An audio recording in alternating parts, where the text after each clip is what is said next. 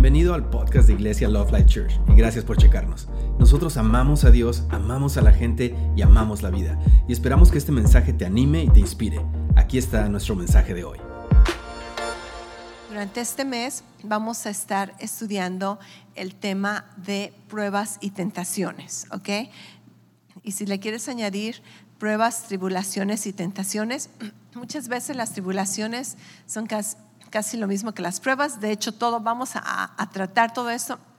Y, ya mi, mi, tema, ¿verdad? El título ya está, pruebas y tentaciones.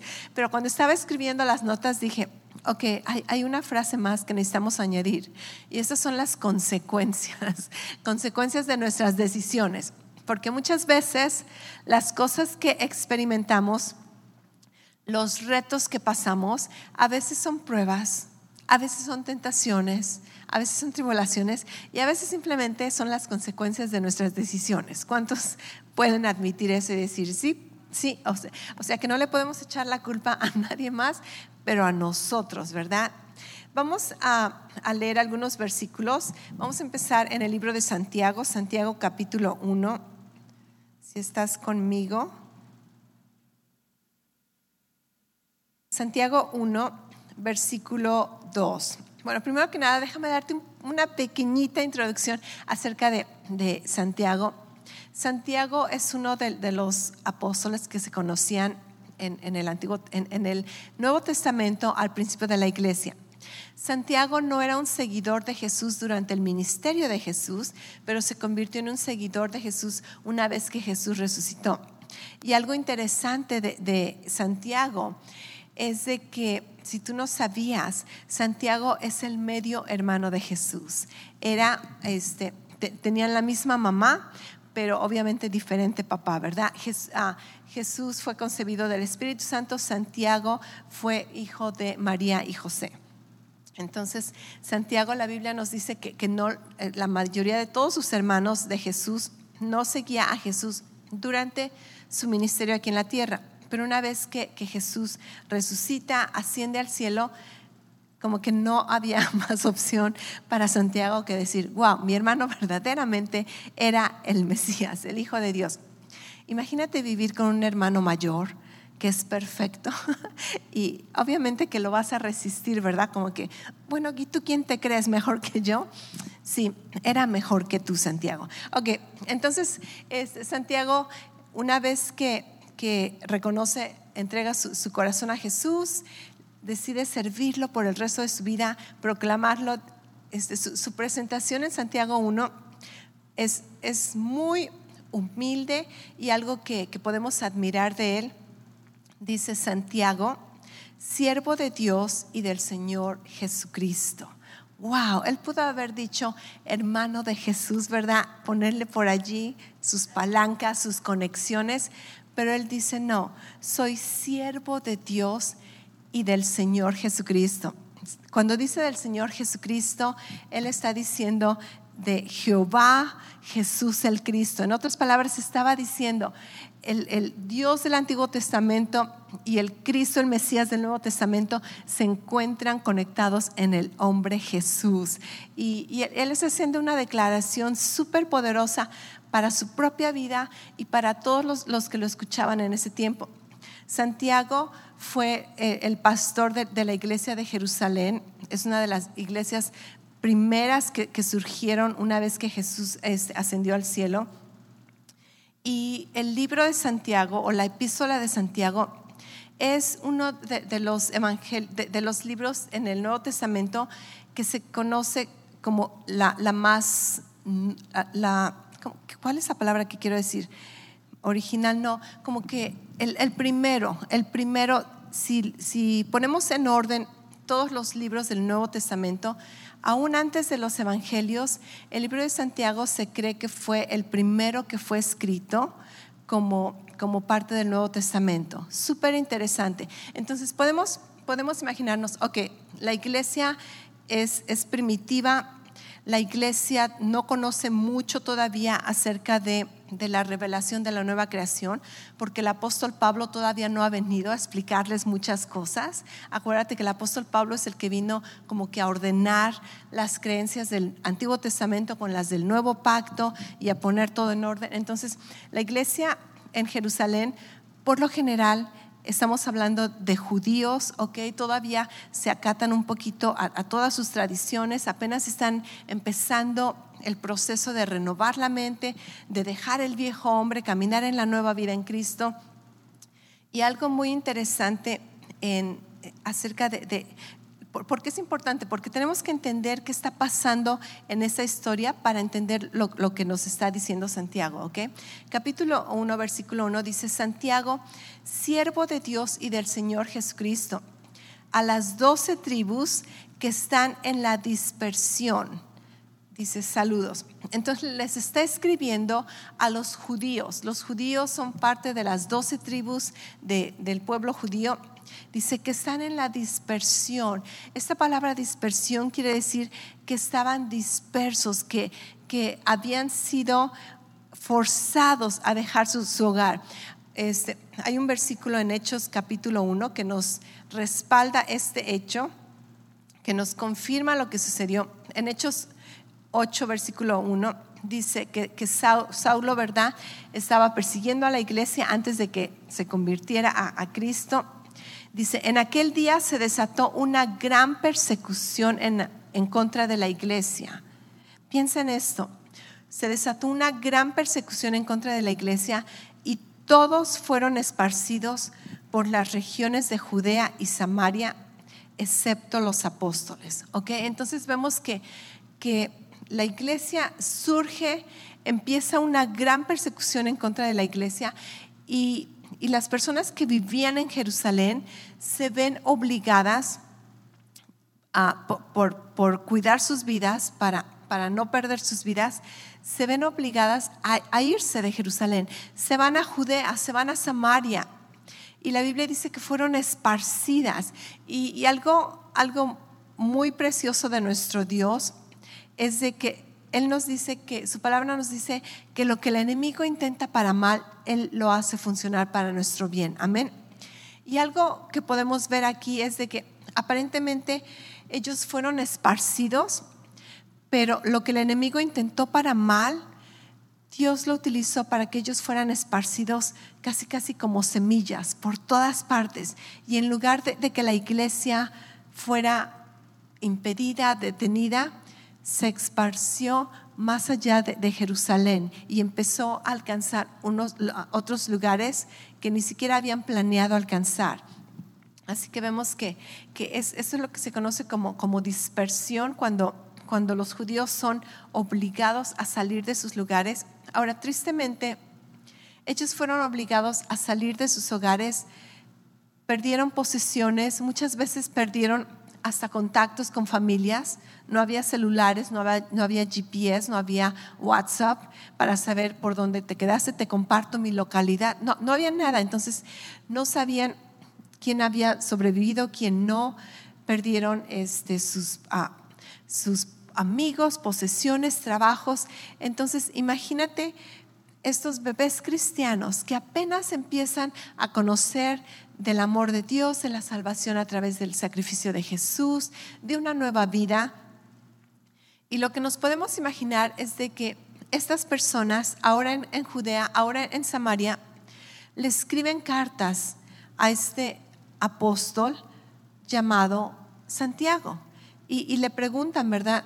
Todo esto que, nos está pasando viene de Dios. Es Dios el que nos está juzgando. Es Dios el que está causando toda esta destrucción, toda esta persecución. E, ellos no conocen, están confundidos. Muchos quizá quieran abandonar la fe, ¿verdad? Como que a la goma con, este cristianismo. Mejor me quedo con mis creencias judías. ponte en su lugar. ¿Qué, ¿Qué haríamos? ¿Qué haríamos si de la noche a la mañana se nos dice, tienes que, huir por tu vida. Agarra tu, familia y vete. ¿A dónde? ¿Quién sabe? ¿Por cuánto tiempo? No lo sé. Este, dejas todo lo que tengas, imagínate la posición en, la que se encuentran. Entonces, ahora el apóstol Santiago seguramente tenía, ¿verdad?, todo su inbox lleno de, mensajes, de, cartas, de emails, obviamente no emails, y, él decide escribir una carta que va a ser enviada a, ciertas personas y van a hacer copias de estas cartas para, para poder comunicarse con, con los dispersados de, de, Jerusalén. Versículo 2 dice, ya que los saludó, dice, tengan por sumo gozo, hermanos míos, cuando se hallen en diversas pruebas. Aquí, ¿verdad? Decimos, ¿cómo es posible? ¿Cuántos de ustedes les encantaría escuchar este tipo de mensaje? Tuviste tu peor día, escuchaste los peores reportes, quizá médicos, quizá financieros, quizá este, con tus hijos, este, aparte de, que acabas de escuchar la peor noticia de tu vida, caminas y, te pegas en el pie el dedo pequeñito con la, con la mesa o con un sillón. Y, aparte de eso, ¿verdad? El perro se hace pipí en el piso. ¿Y, cuántos, pueden, cuántos pueden imaginarse un, un mal día? Un mal día y nos encontramos en la calle, yo te hablo por teléfono, ¿qué pasó? ¿Cómo estás? Y me dices, pastora, es que estoy teniendo eso y eso, me sucedió aquello y no lo puedes creer. Y, por cómo, ¿verdad? También me sucedió eso. Y te digo, alégrate, haz una fiesta, ponte gozoso. Seguramente que muchos de ustedes me colgarían. o, o si leyeran un post mío, ¿verdad? De que sonríe, Dios te ama, me dejarían de seguir. Ok, ya, basta con eso. E, e, esto suena como, como algo, algo muy ridículo que, que sugerir a alguien que está pasando por problemas difíciles, ¿acaso no? Pero dice, tengan por sumo gozo cuando se hallen en diversas pruebas. Y aquí vamos a empezar con, con aprender a distinguir a conocer muchos de los significados bíblicos en cuanto al vocabulario que se está utilizando. ¿ok? Esta palabra pruebas es una palabra griega que la vamos a encontrar muchas veces, la mayoría de veces en la Biblia, cuando se habla acerca de pruebas, cuando se habla acerca de tentaciones, cuando se habla acerca de tribulaciones, es la misma palabra en griego, la misma palabra. Tentaciones. Si tú lees algunas ah, versiones diferentes, especialmente en inglés, muchas versiones dicen, eh, ten, por sumo gozo cuando te halles en diversas tentaciones. Imagínate, muchos de ustedes dirían, es una herejía que la pastora está diciendo que te alegres cuando estás en medio de una tentación. Pero, pero no entendemos que estamos hablando de la misma palabra en griego, simplemente se puede traducir de diferentes maneras. Entonces, primero que nada, Santiago está diciendo que cuando nos hallemos en ciertas pruebas, este, podemos tener un, tipo de actitud. Ahorita no vamos a hablar un, poco, más bien no vamos a hablar acerca del gozo, vamos a hablar acerca de el, significado, la definición de la palabra pruebas por, este momento, ¿ok? Pero antes de, de que te dé el significado de esta palabra, ve conmigo al versículo 12. Dice, bienaventurado el hombre que persevera bajo la prueba. Otra vez, esta, esta prueba es la misma palabra, tentación, tribulación. Dice, porque una vez que ha sido aprobado, recibirá la corona de vida que el Señor ha prometido a los que lo aman. Después versículo 13 dice, que nadie diga cuando es tentado, soy tentado por Dios Ahora aquí también, porque estamos hablando de la misma palabra, podría decir que nadie diga cuando es probado, soy probado por Dios. Entonces, vamos a, empezar así como que a desglosar muchos este, malos conceptos, malos entendimientos que tenemos acerca de, de doctrina, entendimientos acerca de lo que Dios hace, de lo que Dios no hace. Dice que nadie diga cuando es tentado, soy tentado por Dios, porque Dios no puede ser tentado por el mal y Él mismo no tienta a nadie, sino que cada uno es tentado cuando es llevado y seducido por su propia pasión. Ok, entonces, este, vamos a, desglosar todos esos versículos, no necesariamente el día de hoy, pero, pero tenemos mucho que aprender, mucho que estudiar acerca de esto, mucho que entender. Entonces, primeramente vemos que existen pruebas, la Biblia dice que, vamos a, tener pruebas, vamos a pasar por pruebas. Las pruebas muchas veces van a ser como pruebas, las pruebas muchas veces van a ser tentaciones y son la misma cosa. La Biblia también nos dice, con lo que acabamos de leer, que Dios no pone las tentaciones, pero este, en otras ocasiones vemos que, que vamos a, a, ser probados, como que pasar un examen. Y la cosa aquí, lo interesante, al menos lo que quiero que, que el día de hoy recibas, es de que es necesario saber qué recibir y es necesario saber qué resistir. ¿Qué viene de Dios? ¿Qué no viene de Dios? Porque muchas veces recibimos cosas pensando que estas vienen de Dios, una prueba, una aflicción, una enfermedad, una tribulación, pensando que, quizá venga de Dios y lo recibimos en lugar de resistirlo. Y muchas veces resistimos cosas que, no debemos resistir y debemos recibir. Entonces, si tú, si tú piensas que, que Dios te, manda cualquier tipo de aflicción, obviamente que no lo vas a resistir, vas a, recibirlo, vas a resignarte. Y tristemente muchas personas viven confundidas de esta manera y viven fuera de la voluntad de Dios, no, no viviendo con la victoria, no operando en la autoridad, en el dominio que Dios nos ha dado sobre circunstancias, sobre este, situaciones en nuestras vidas, por erróneamente pensar que, Dios te las mandó. Entonces, es por eso que, es muy importante poder identificar qué es una prueba, qué es una tentación y qué tipo de pruebas hay. ¿ok?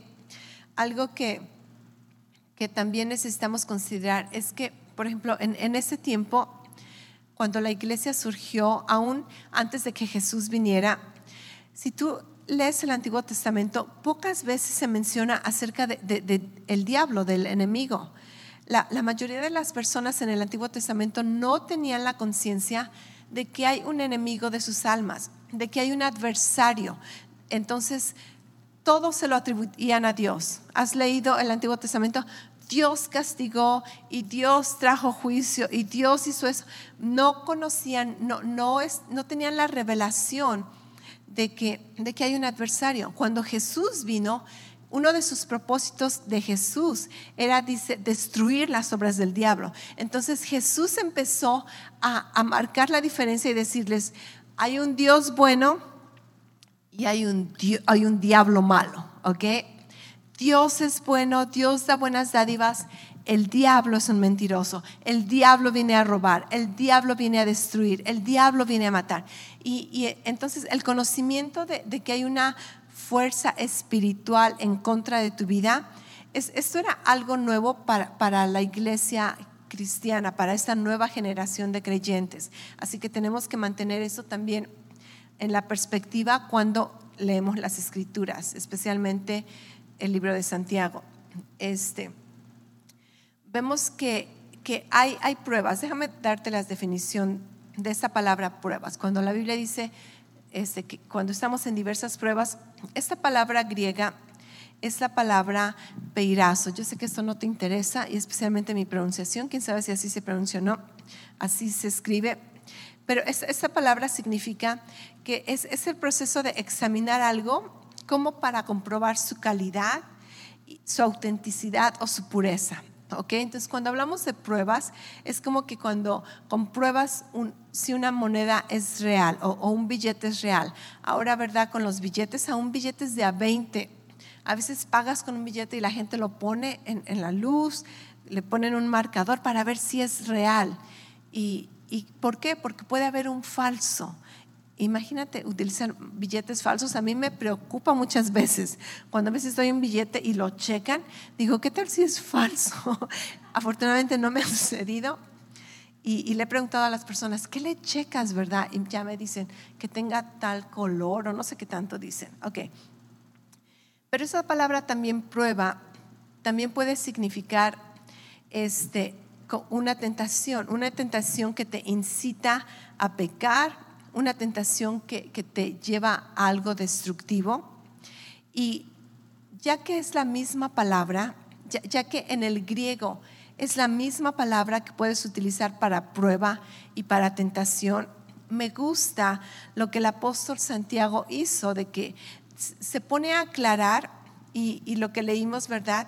Donde dice que que cuando somos tentados, dicen, no, no digan que es de parte de Dios.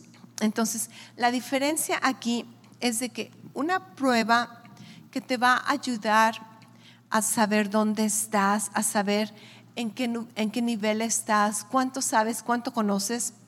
Las pruebas vienen simplemente porque somos humanos, ¿ok? Hay pruebas en la vida, hay pruebas en la vida que suceden simplemente porque vivimos en esta tierra, en, esta, este, en este mundo no perfecto. Si yo quiero mover esta mesa, va a ser una prueba para ver si tengo la fuerza que, necesito o si necesito pedir ayuda para mover la mesa. ¿Es una prueba cierto o no? Para ver qué, tanta fuerza tengo. Ahora, ¿esta prueba viene del diablo o viene de Dios o simplemente es una prueba de la vida, ¿ok? Entonces, hay pruebas en la vida donde la vida te va a probar y no tienes que echarle la culpa a Dios, no tienes que espiritualizar todo que es del enemigo, simplemente hay pruebas donde aprendemos qué tanto puedes, qué tanto no puedes. Como, como papás, ¿verdad? Cuando tenemos niños ya de, de 11 meses, 12 meses, ¿qué hacemos? Los ponemos en el piso, ¿verdad? Por un segundo, las manos alrededor, a ver qué tanto se pueden parar. ¿Estás haciéndoles una prueba para destruirlos y que caigan en una tentación? No. ¿Está Dios probándolos? No. ¿Está el diablo probándolos? No. ¿Qué estás haciendo? Estás viendo en qué nivel están en qué nivel están, si ya están listos para el siguiente nivel, que es pararse por sí solos, para ver si ya pueden caminar. Entonces, no le tengas miedo a las pruebas, ¿ok? Las pruebas son normales, las pruebas es parte de la vida. No todas las pruebas son espirituales, algunas pruebas probablemente vienen de Dios, algunas pruebas probablemente vienen del enemigo. ¿Cómo vamos a saber la diferencia? Santiago nos dice la diferencia. Las pruebas de Dios, de hecho, regrésate conmigo al libro de Santiago, Santiago capítulo 3, más bien capítulo 1, versículo 3, perdón, dice, ya que les dijo, alégrense cuando sean en diversas pruebas, sabiendo, sabiendo, di conmigo, sabiendo.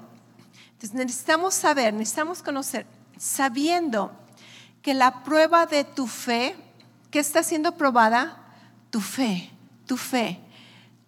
La única prueba que tú vas a experimentar, digamos, espiritualmente de parte de Dios o, aún, este, aún de, parte de la vida, pero que tiene que ver con, propósitos espirituales para tu beneficio, van a ser pruebas de, fe.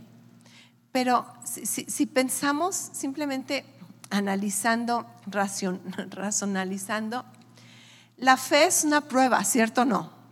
La fe es una prueba. Si no está siendo probada tu fe, no es fe. La Biblia nos dice, una esperanza que se ve no es esperanza, porque si lo ves no necesitas esperarlo. En otras palabras, no es fe. Entonces, la fe en sí es una prueba, ¿cierto? Pero la Biblia dice que nuestra fe puede ser probada y nuestra fe, la, manera es que es probada, es, es que es este, refinada, refinada como se refina un metal, como se refina el oro. Y cuando habla acerca de, esta palabra, obviamente en español estamos viendo prueba y prueba, es la misma palabra, pero en este versículo 3 dice, sabiendo que la prueba de tu fe produce paciencia, produce beneficios. Esta palabra prueba es otra palabra en el griego. Esa es otra palabra que se utiliza solamente dos veces en la Biblia. Tiene que ver con probar la fe y tiene que ver con refinar la fe. Entonces, solamente en la Biblia se menciona acerca de, refinar, de, probar como un metal. la fe, ¿ok? Y, vamos a ver este versículo, el otro versículo este, pronto. Entonces vemos que, que nos dice, ok, hay pruebas, ok, ¿de quién vienen las pruebas? De quien sea, no importa de quién sea, conoce que, que hay pruebas, conoce que tú puedes escoger la actitud que vas a tener para la prueba. No permitas que la prueba arruine tu actitud o, tu día. Tú escoges la actitud que puedes tener, pero la Biblia dice, quiero que conozcas que, que la prueba puede traer beneficios o puede arruinar tu vida, muchas veces hasta tu futuro. Pero lo interesante de aquí es de que si pensamos en, que estos hermanos, ¿verdad?, estaban confundidos, están desanimados y pensando que a lo mejor todas esas tribulaciones, estas persecuciones, la escasez, los problemas que, han estado experimentando, si ellos piensan que vienen de Dios, entonces va a ser muy difícil continuar con esta vida porque, porque no todo el mundo quiere ser mártires. Quizá haya algunos pocos que quieran ser mártires, pero por naturaleza no fuimos creados para ser mártires, fuimos creados para sobresalir, para vencer obstáculos. Pero si tú piensas que Dios es el que te está causando todos estos problemas, entonces es bien fácil rendirte, es bien fácil este como que dejar de confiar en Dios, porque para qué vas a confiar en un Dios que te está destruyendo, ¿acaso no? Entonces el apóstol Santiago le, dice a, la iglesia, a, los a, estos dispersados este, judíos, dice, versículo, versículo 12, versículo 13, dice, no, no digan cuando están pasando por estas pruebas, ya sea tentaciones o pruebas, como le quieras llamar, dice, no digas que, estás siendo tentado de parte de Dios, ¿ok? Dice, porque Dios no tienta a nadie con el mal entonces, si una prueba te está causando un mal, te está llevando a una conclusión que es algo malo, esto definitivamente descártalo, no es de Dios. Pero si estoy haciendo yoga y quiero ver si ya me puedo parar de cabeza, ¿verdad? Eh, esta prueba no me está causando destrucción o problemas, al contrario, me está ayudando a ver qué tanta fuerza tengo o balance o, ya no le tengo miedo a, ponerme a esa posición. E, eso no es malo, entonces esta prueba no necesariamente viene del enemigo. Entonces, lo, que nos está ayudando a, reconocer es de que cuando las pruebas o las tentaciones te lleven a algo malo, te lleven a algo destructivo, te lleven a algo que tiene que ver con maldad, dice, 100% descártalo, esto no viene de Dios. Puede venir del diablo, puede simplemente venir a través de las circunstancias, puede venir a través de tus decisiones, pero definitivamente no es de Dios, ¿ok? Y dice, porque Dios no tienta a nadie con el mal. Dice, Dios mismo no puede ser tentado con, con la maldad versículo 17, y me encanta que el apóstol Santiago hace una aclaración. Versículo 17, más bien desde el 16, dice, amados hermanos míos, no se engañen. Yo le añadiría, no, no se confundan, no dejen que nadie los confunda, no dejen que nadie los engañe. Dice, toda, di conmigo toda, toda buena dádiva y todo don perfecto proviene de lo alto, desciende del Padre de las Luces, con el cual no hay cambio ni sombra de variación. Entonces, toda buena dádiva, todo don perfecto, proviene de lo alto. Amén. Desciende del Padre de las Luces, dice, con el cual no hay cambio ni sombra de variación. Eso de no hay cambio ni sombra de variación no lo entendía mucho por muchísimos años, así como que, ¿qué quiere decir esto? Hasta que entendí que tenía que ver con un reloj de sol. ¿Cuántos conocen lo que es un reloj de sol? Ok, algunos de ustedes. Si no conocías, durante ese tiempo el imperio romano utilizaban un reloj de sol. Y tú puedes hacerle Google y ver, ¿verdad? Algunas ruinas, todavía hay relojes de sol que han encontrado. Y, el reloj de sol era un círculo como de, una piedra, un, pedazo de, concreto que, ponían en el piso. Y, en este círculo eh, tenían marcas como diferentes horas y qué día. Y, muchas veces hasta la altitud, los ángulos, quién sabe, bien, matemáticos que, se pusieron esas personas. Pero, pero este reloj eh, estaba en el piso, estaban marcadas las horas y tenía un metal. Tenía un metal que estaba fijo, pero cómo funcionaba es de que tú venías, ¿verdad? Y a las 12 del, día la, la, sombra no la veías porque estaba justamente, el sol estaba perfectamente encima del metal, no había sombra pero a las 12 y 15 la sombra ya se había movido un poquito más. Y después como a la una de la tarde la sombra ya estaba movida. Entonces, para ver qué hora era, para ver en, en qué día andaban, iban a ver este reloj y veían la variación de la sombra. Bien interesante la cosa. Entonces, a veces, ¿verdad? ¿A qué, hora es? Ok, checaban y entonces la sombra ya había variado, la sombra ya se había movido y así te, te dabas cuenta qué hora era. Pero aquí el apóstol Santiago nos está diciendo que toda buena dádiva y todo don perfecto proviene de lo alto, proviene del Padre de las luces. Dice, con Él nunca vas a encontrar que la sombra se mueve.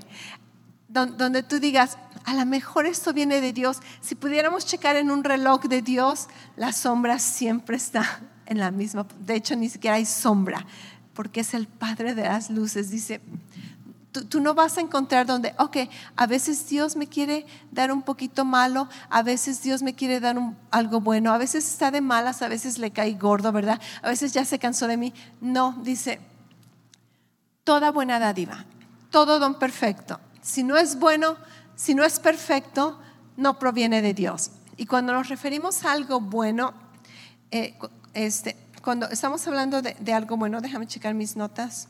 ¿Dónde están mis notas?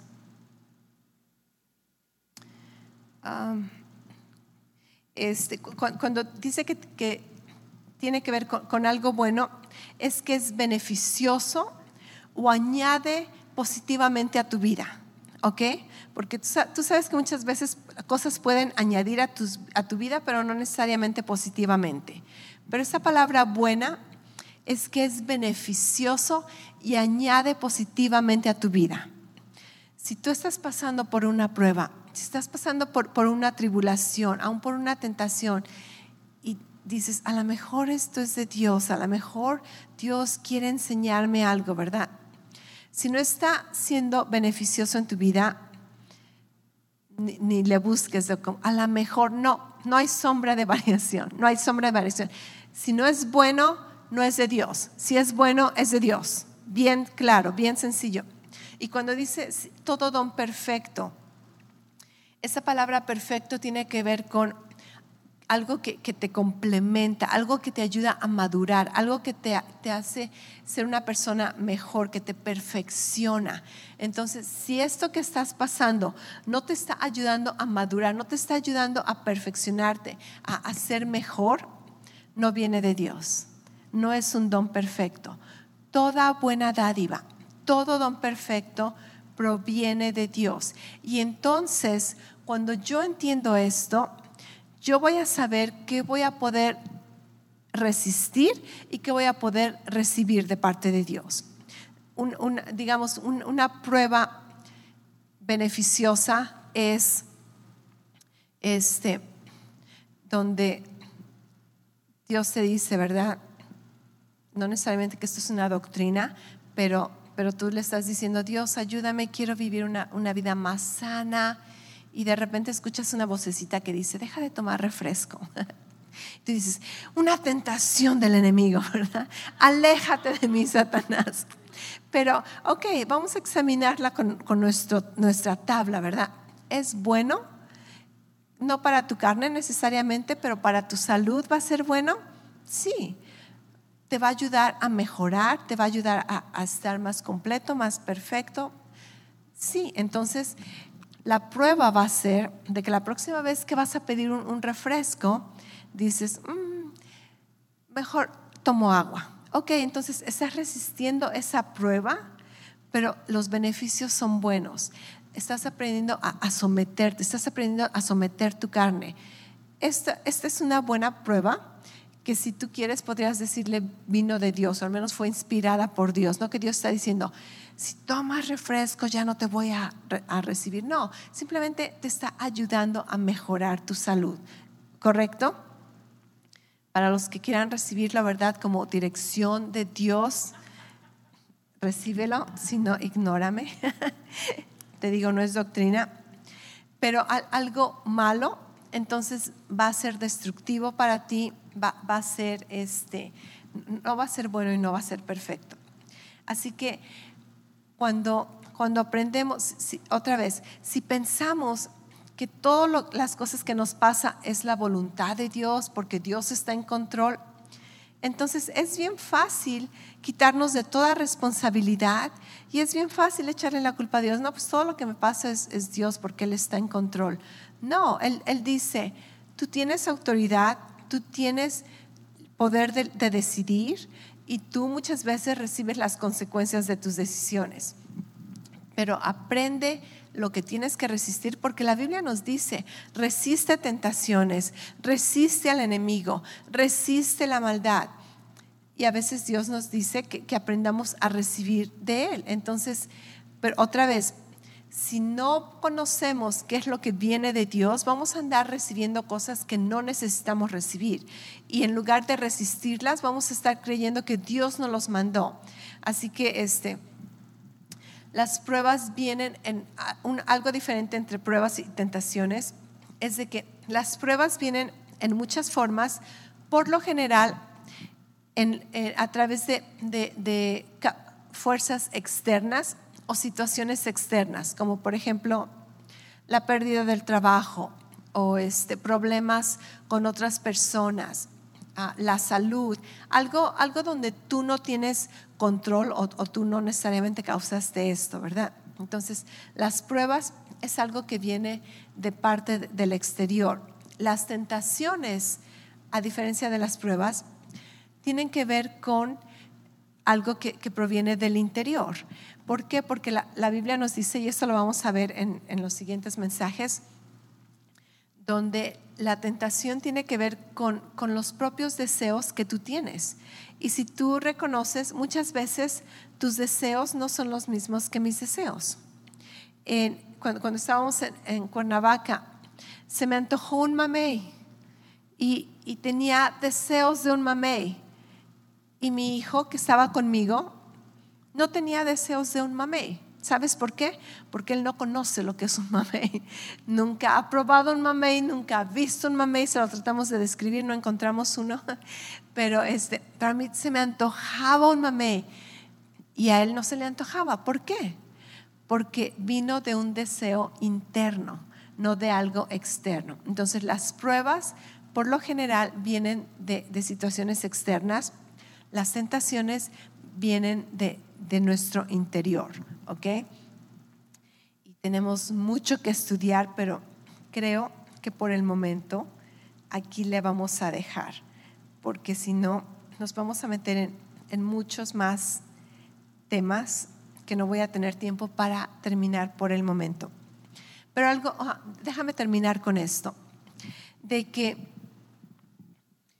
la, la palabra dice, que nosotros hemos sido redimidos. Si tú lees en Deuteronomio donde habla acerca de, todas las bendiciones y todas las maldiciones, tú necesitas saber que como hijo de Dios, tú has sido redimido de todas esas maldiciones y tú has sido eh, llegado a ser heredero de todas las bendiciones que Dios proclamó para su pueblo.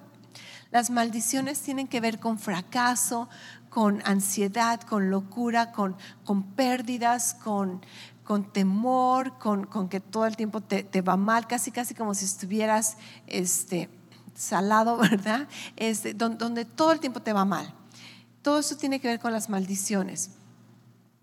Y muchas veces, cuando no conocemos una vez más qué recibir, qué resistir, pensamos que a lo mejor Dios está tratando de, de probar nuestra fe o probar nuestra fidelidad o probar nuestro amor hacia Él a través de, situaciones adversas, a través de, problemas, a través de aflicciones. Y, esto, esto casi casi es, es una herejía, porque, porque Jesús en la cruz, Él tomó nuestro lugar la Biblia dice que Él se hizo maldición para que nosotros podamos vivir en la bendición. Amén. La Biblia dice que por sus llagas fuimos sanados, que, Él siendo rico se hizo pobre para que nosotros podamos ser ricos en Él. Entonces, todo lo que tiene que ver con la maldición, Jesús lo llevó en la cruz. Si Dios quisiera ahorita, que no lo hace, y te digo, vamos a estudiarlo más adelante, vamos a, tomar muchos temas, vamos a ver es, acerca cuándo Dios ha tentado a diferentes personas o probado más que nada. Es, vamos a ver cómo Jesús venció la tentación, vamos a ver cómo nosotros podemos vencer la tentación.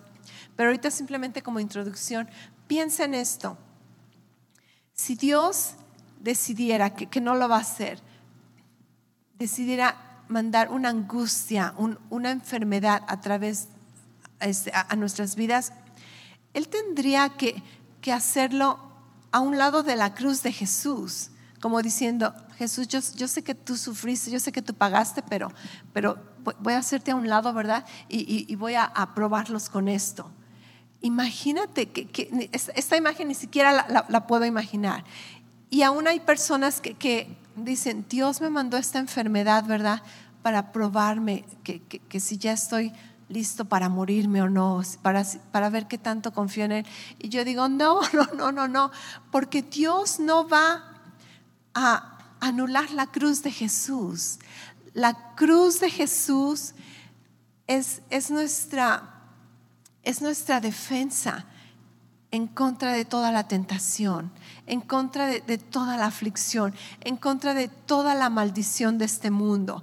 No por nuestras obras, no por nuestras fuerzas o nuestros méritos, pero a través de la cruz de Jesús hemos sido redimidos. Y si Dios quiso redimirnos, de toda la maldición que existe en este mundo a través de, la cruz de Jesús, a través del sacrificio de Jesús.